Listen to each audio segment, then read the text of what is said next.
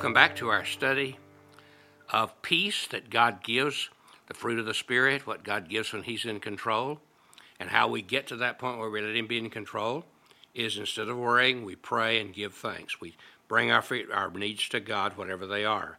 And God says there are certain things He will do if we will do that, if we will bring our needs to Him and and pray and thank Him, then He will act in a certain way on our behalf.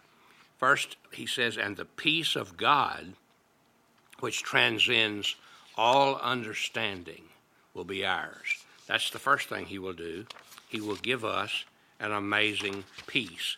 And it's hard to understand exactly what peace is. You can't explain it. You can't really describe it very well.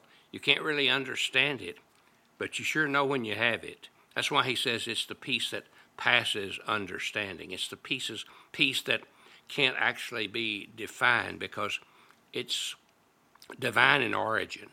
It transcends human intellect and analysis. It's a gift from God. And I know in my experience, in some deep sorrows that I've had in my life, at the death of a loved one very precious to me, God's peace was there. God's peace was within. Turmoil was without sorrow was there, but peace was also there. You see, God promises literally what he says here to build a garrison of peace around your heart and mind. He says he will guard, and the word guard means build a garrison. It's like building a, um, a mammoth structure that keeps everything else out around you, and like a like soldiers and eh, weapons and everything else. That's what God does when we trust Him. He builds that kind of a peace around. He puts a fort around us, a, a, a sensational power around us, like an invisible grid that nobody can see that keeps everything out. And that's what's important. So realize that the first thing he does, if we really, really, really quit being anxious by making a choice and make a choice to pray and make a choice to be thankful, he gives us peace but he also gives us his presence. Verse 9 of that chapter says, Whatever you have learned or received or heard from me, or seen in me, put it into practice, and the God of peace will be with you. If you do these things that I've been saying, Paul says, and let God work in you, the God of peace will be with you. Now, certainly, God's always with us if we're his child. But what Paul means is you will know he's with you. You will recognize he is with you. And earlier he has said, The Lord is near. The Lord is as close as your own right hand.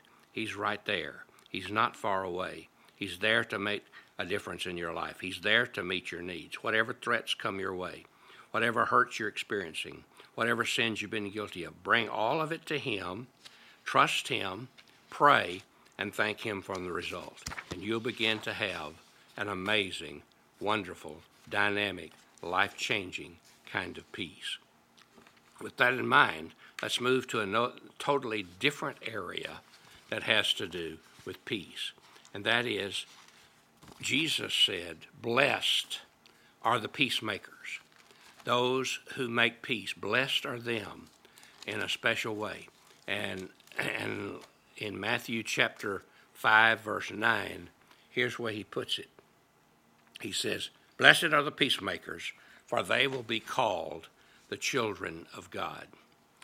This verse may be one of the most misunderstood, misquoted, misused of all the, the, the, beautiful attitudes which Jesus expressed in the Sermon on the Mount, and maybe one of the most misunderstood in all of Scripture. Peacemaking is primarily used, and this verse is primarily used by those who are anti war and who are totally against any types of nuclear weapons or, or any types of of such as that. And certainly we're all anti war in the sense we don't want war, but sometimes to defend ourselves we have to fight. And it usually has nothing to do with the Christian faith, and it's usually totally used by secularists and pacifists. And they love to quote, Blessed are the peacemakers, for they shall be called the children or sons of God. And so this is something we need to recognize. There's more to it. It's not. It's it's a radical truth, no question but it's totally different from what most people think it is. Let's, let's examine first the word peacemaker. This word is the key to understanding. Jesus said, approved or blessed are the peacemakers. It's a beautiful word. The first half of the word, of course, is peace, and we understand that to mean much the same thing as the Hebrew word shalom, which is the greeting word for the Jews. Instead of hello, they say shalom. It has the idea of wholeness and overall well being.